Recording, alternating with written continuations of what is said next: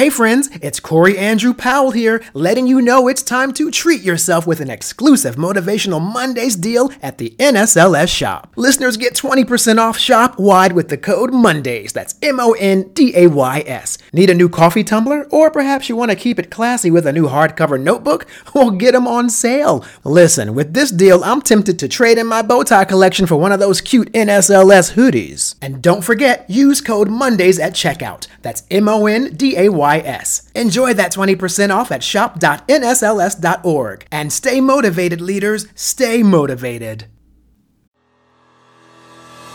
I am joined today by activist, speaker, reentry specialist, and author Donna Hylton. Donna brings an authentic voice to her work based on her own unthinkable traumatic childhood experiences and incarceration at the age of 20, for which she served 27 years. However, today she is one of the most prolific advocates for women's rights and prison reform. It's an honor to meet you, Donna. Thank you for being here today on Motivational Mondays.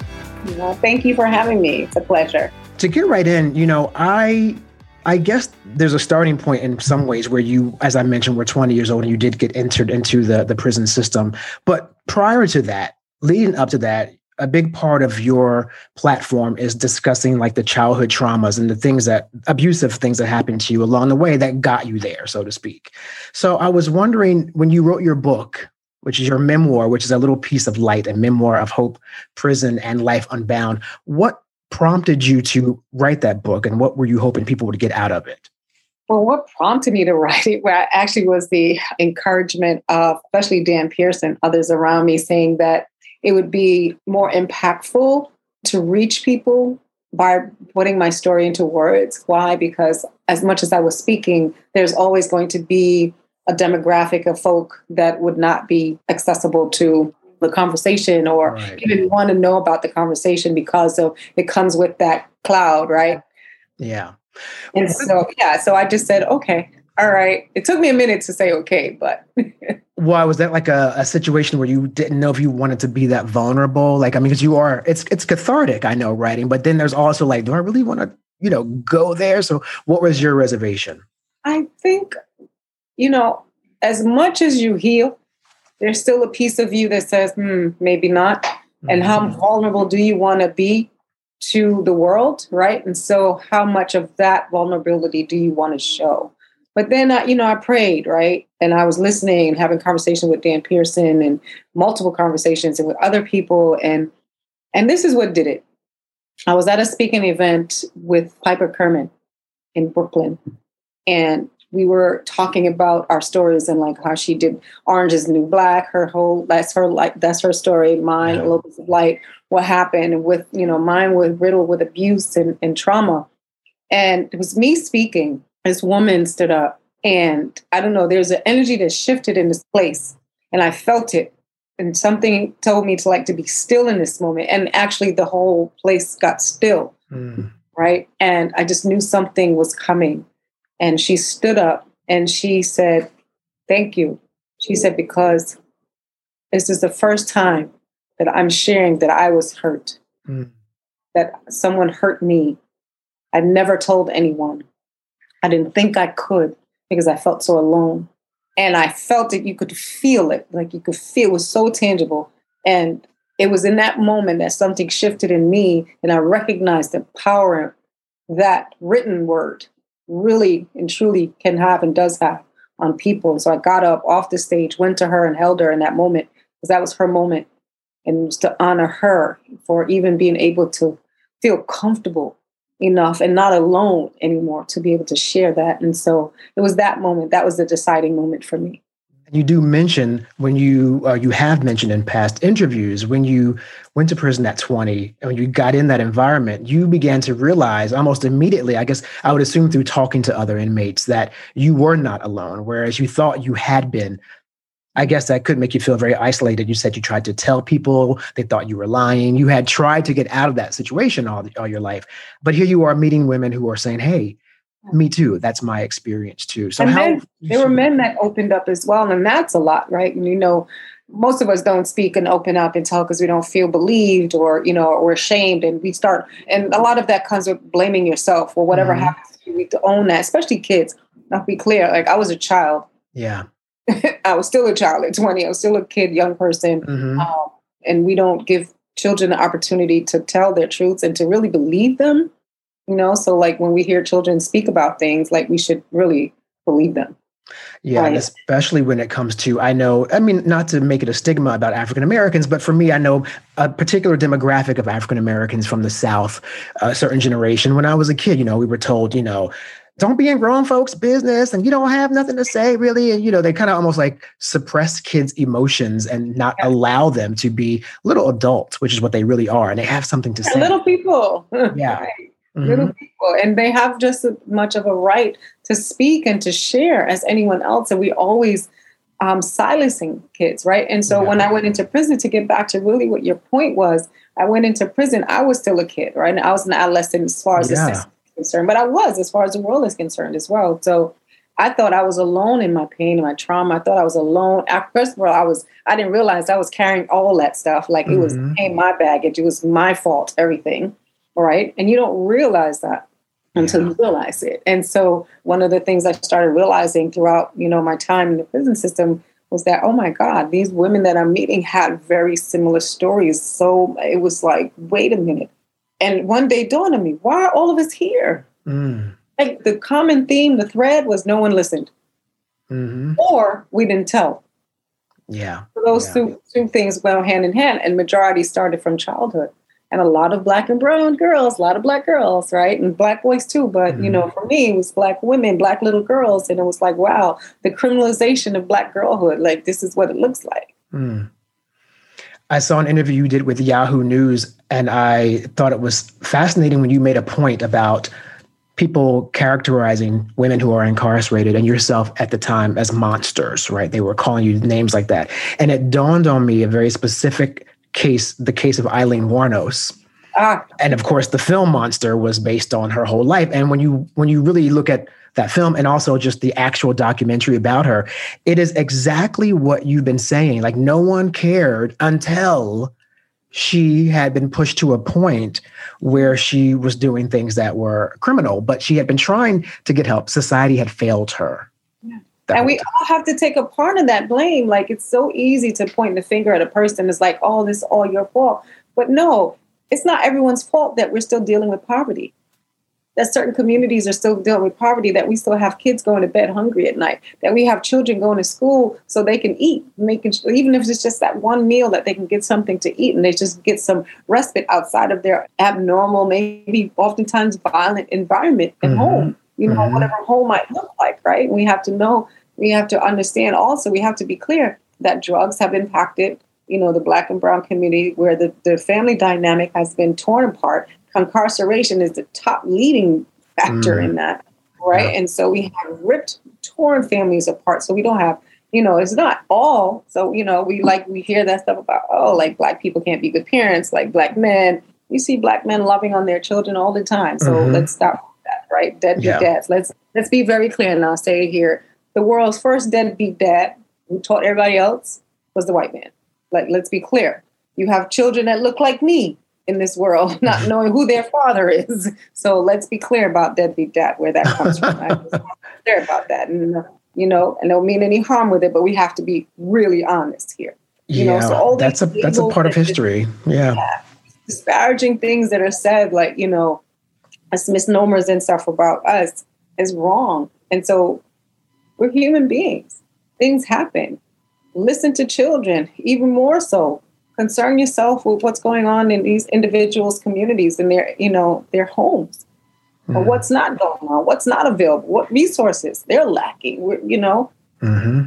So we perpetuate things and then we like to blame. And so you can't tell a person, in the words of Dr. King, you can't tell a person pull themselves up by the bootstraps if they don't have a boot to pull up. That's right. That's right. Yeah.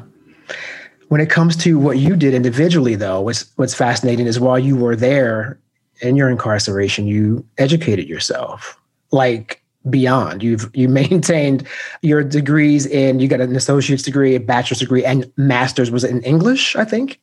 English literature, yes. English literature, which is amazing. And so on some hand, somebody might say, well, you know what, she's the anomaly, right? She had a different thing. Not all women are that resilient. But what do you say to that if someone thinks that you're just the anomaly? No, I'm not. no, I'm not. No, I'm not.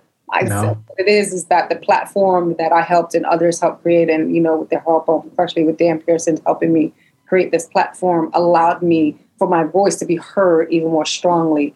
But no, I'm not. I'm not an anomaly. I'm not unique. I'm not any of that. There are thousands upon thousands. That's why I'm fighting mm. because we have arrested brilliant, amazing minds, people, human beings instead of responding to the issues that have been harming them or maybe have not been created for them, you know what I mean? These resources and opportunities.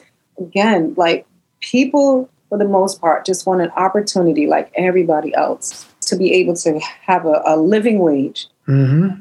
sustainable, have a place to lay their heads, have food in their stomachs, clothes on their back, and if they have children, be able to have fun with their children. They just want to have a normal life but we want to mislabel people again and make them them the anomaly, right? Anomalies and say like there's something different or wrong about them, and so we have to do something different or work or or even more harmful to them, right? So incarceration, we know it is since uh, slavery, it has become the next best thing. We incarcerate people so we can enslave them. We still continue that mentality in the physical sense as well as a mental sense right? Mm-hmm. So poverty continues to perpetuate this dynamic. Substance abuse, right? People have substance issues, right? They have substance issues because there might be some mental health, there might be some trauma, there might be some stuff, and because people can't afford medication, so they're going to self-medicate. Yeah. Right. Yeah. Marijuana, ganja, my Jamaican self call it, is the go-to thing, like you know, a drink or whatever. And so people do these things because they know they're hurting, they're in pain, but no one's helping them with that. Yeah. You know? And we need to help each other. We need to look beyond color. We need to look beyond ethnicity. We need to look beyond language and preferences, sexual pre- all this. We need to look beyond that and see the humanity, see the human being, the whole person, and understand, especially children, we have to understand what's going on in people's lives. Mm. Agreed. And especially when you think about the platform of reentry in general, the idea of reentry. So for people who don't know what that is, obviously we're talking about that's the the act of a person trying to go back into society after they've served their sentence. So it's called reentry for those who don't know. When we began recording, I mentioned to you that this has become something passionate to me because I've met people who made every attempt to reenter after they got out of serving a sentence. And life is so difficult. It's like society was completely set up for them to return to mm-hmm. prison. They could not get a job because if they put on the application they were in prison, the job didn't want to hire them or they feared them for whatever reason. Of course, then that means they have no place to stay because they can't afford rent. And, you know, it's just, it gets kind of crazy and crazy and crazier. So I'm wondering, like, you know, how can society expect to have a better outcome when people are released if, in fact, they have nothing in place for them. So then I realized for women, it's even worse. Yes. Right. I mean, that's how that's what guys experienced. So, I mean, for you to make it a platform for women, what is reentry like when women are trying to come back into society?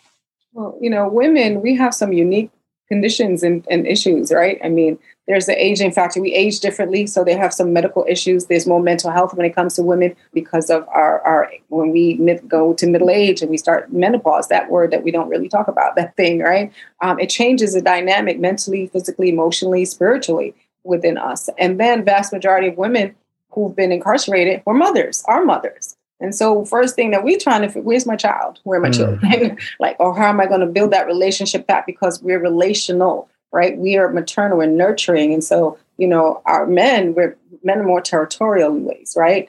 You know, for the most part, and and and and see it differently. And so their focus is is different from us when we come out. And so we're trying to put the, put the family back, whatever that might have been before, back together and try to knit that back. So what steps do we have to? How do we have to? You know, how do we do this? How do we do that? Um, mm-hmm and we're trying to get that family dynamic together. And so that's what makes it unique because our health, mental health, emotional health, and then family, and you know what I mean, things like that. And then the resources too. And what makes it even more difficult is because the resources that are available. We are the fastest growing population within the last 30 years that's being incarcerated women, mm black women, right? But we have the least resources available.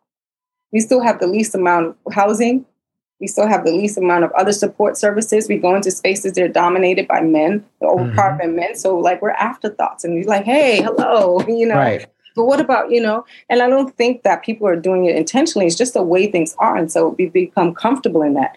And so one of the roles that we do uh, a little piece of light you know, it's like it's time to become uncomfortable, folks. It's time to be mm. uncomfortable because being so comfortable for so long that we're losing it. We've yeah. lost it. And so we have to bring that back and we have to understand that everyone is equally important. We have to service everyone and individually, not so much in a group, because it's not a cookie cutter kind of thing. Reentry is not a cookie cutter kind of walk. Exactly. Yes. Not, yep. Yep. You know?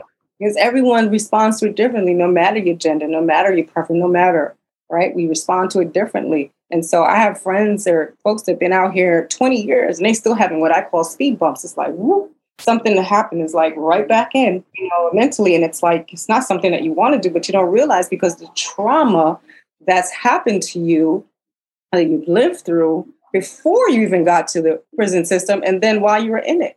And so mm-hmm. there are those dynamics you know and so yeah. it's really difficult for yeah women in that way. And i also know there's another family component too which is not talked about often because the reentry is not just a person going back into society. Now their family sort of has to adjust or they have to adjust back with their family dynamic as well. Reunification yes you have mm-hmm. there's that. If there's any families left like right you know, right the losses that people have you know and people keep throwing in our face oh well if don't do the crime if you can't do time and everything. Yeah, I would expect you to hear that. Yeah. Oh, and it's like, like, but I tell people, hello, guess what? 95% of people are going to come out one day or another. I don't care if it's 27 years later, 30 mm-hmm. years. People are going to come out. How do you want them to come out? How do yes. you want them to do this walk? How do you want them to be when they come out? You know, you have to consider that because the system could it doesn't survive that way. It doesn't work that way. First of all, it's a money making machine, so the money doesn't happen like that. everybody's mm-hmm. right. You know what I mean? Right. So it's an evolving kind of process. This door, and so people come out even if it's decades later. How do you want people to come out?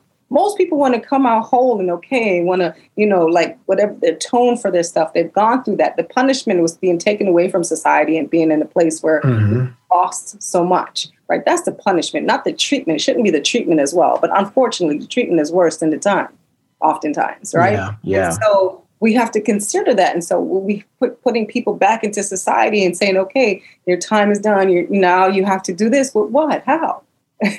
How? Yeah, yeah. You treated me like an animal all these years. How you expect me to be? I'm gonna act like one. Mm-hmm. Well, you've actually said, and again, in interviews I've watched, I know another poignant thing you've said is how can we expect healing when you've taken someone who's already gone through Yes. Uh, abuse and violent traumas a lot of their lives and now you put them in what you call prison is a very violent environment because it's so abnormal yes. yes. right i mean your uh, solitary confinement was one thing you mentioned and all these things being locked down for long periods of time isolated um, and then serving out your sentence for many years, how can someone heal in that environment? Exactly. Exactly. Seems impossible, quite honestly. Seems like it does the opposite. Effect. I mean, you, it's, it's, it's possible. It's so difficult.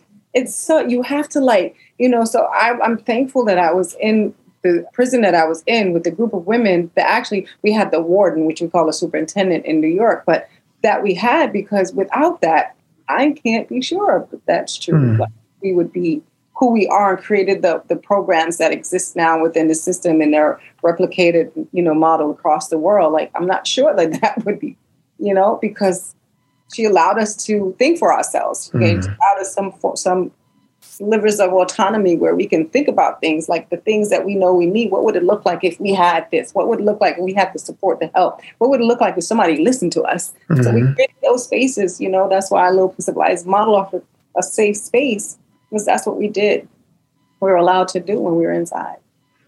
And you've actually made a, a 501c3 corporation that's named after your book, which is The Little Piece of Light, is the name of the organization as well. So, what are some of the initiatives that you're working on, whether it be just in theory or legislative proposals that are really going to try and change that landscape for women specifically who are re-entering society? one success that one of the successes um, right now, most recent one, September, Governor Hochul signed our Less is More bill, which we co-lead with two others, Katal Center and Unchained, into law. And so now, to date, as we speak, it has now allowed for the release from parole supervision, which for most people don't really need it, right? It's a waste of taxpayers' money, like $680 million a year waste. Hmm. 3,970 people been released off of parole, so released from the system entirely. Like people like me and the people that work here, you know, work for a little piece of light. Some of them are on parole. They're mm-hmm. working. They're doing. They're tax-paying citizens. They're doing right. Yeah. Why are you paying to have them supervised? Especially if you monitor them after a while, you see like there's a you know, most people want to do good again. Yeah, so yeah. We're, we're happy about that. We have some other legislations that we've been a part of the DVSJA Domestic Violence Survivors Justice Act, which allows for a person's case to be re-adjudicated, revisited if they have significant amount of trauma, violence, you know, family violence, domestic mm-hmm. violence in their lives. That's not been working as much as we would like because, of course, it's like, oh, we don't want it to be a floodgate. Oh, so then you recognize the vast majority of people that have been inside have been subjected right. to trying to harm and hurt people hurt people. And mm-hmm. so instead of trying to heal that work to that right? But yeah so we we work on some policy stuff. We're organizers at heart. Um, we're working to close down Rikers Island. It continues to be the most violent and just abnormal uh, detention penal colony yeah. country. Premise of it was basically captured those of our ancestors that ran away from being enslaved, trying to get away from that harm, and so they captured them and held them there. So I mean, it perpetuates something on itself. So is that the history of Rikers? Yes, or part of that. Wow. Look up, look up Mr. Riker and who he was and what he did. Very poignant final words, and I appreciate it, and I appreciate you, and I appreciate what you're doing because again, our society is better off when we make it better for people who have to re-enter into that society. Seems like a no-brainer. Can't figure out why you know people haven't you done think? better. yeah, you would think. I mean, uh, it's it's it's crazy that we're still going through that. So thank you, and I commend you for all the work. So Donna Hylton, thank you for being my guest today on Motivational Mondays. It's a pleasure. It's an honor. Thank you for listening to Motivational Mondays, presented by the National Society of Leadership and Success, and available wherever you listen to your favorite podcasts. I'm Corey Andrew Powell, and I'll see you again here next week.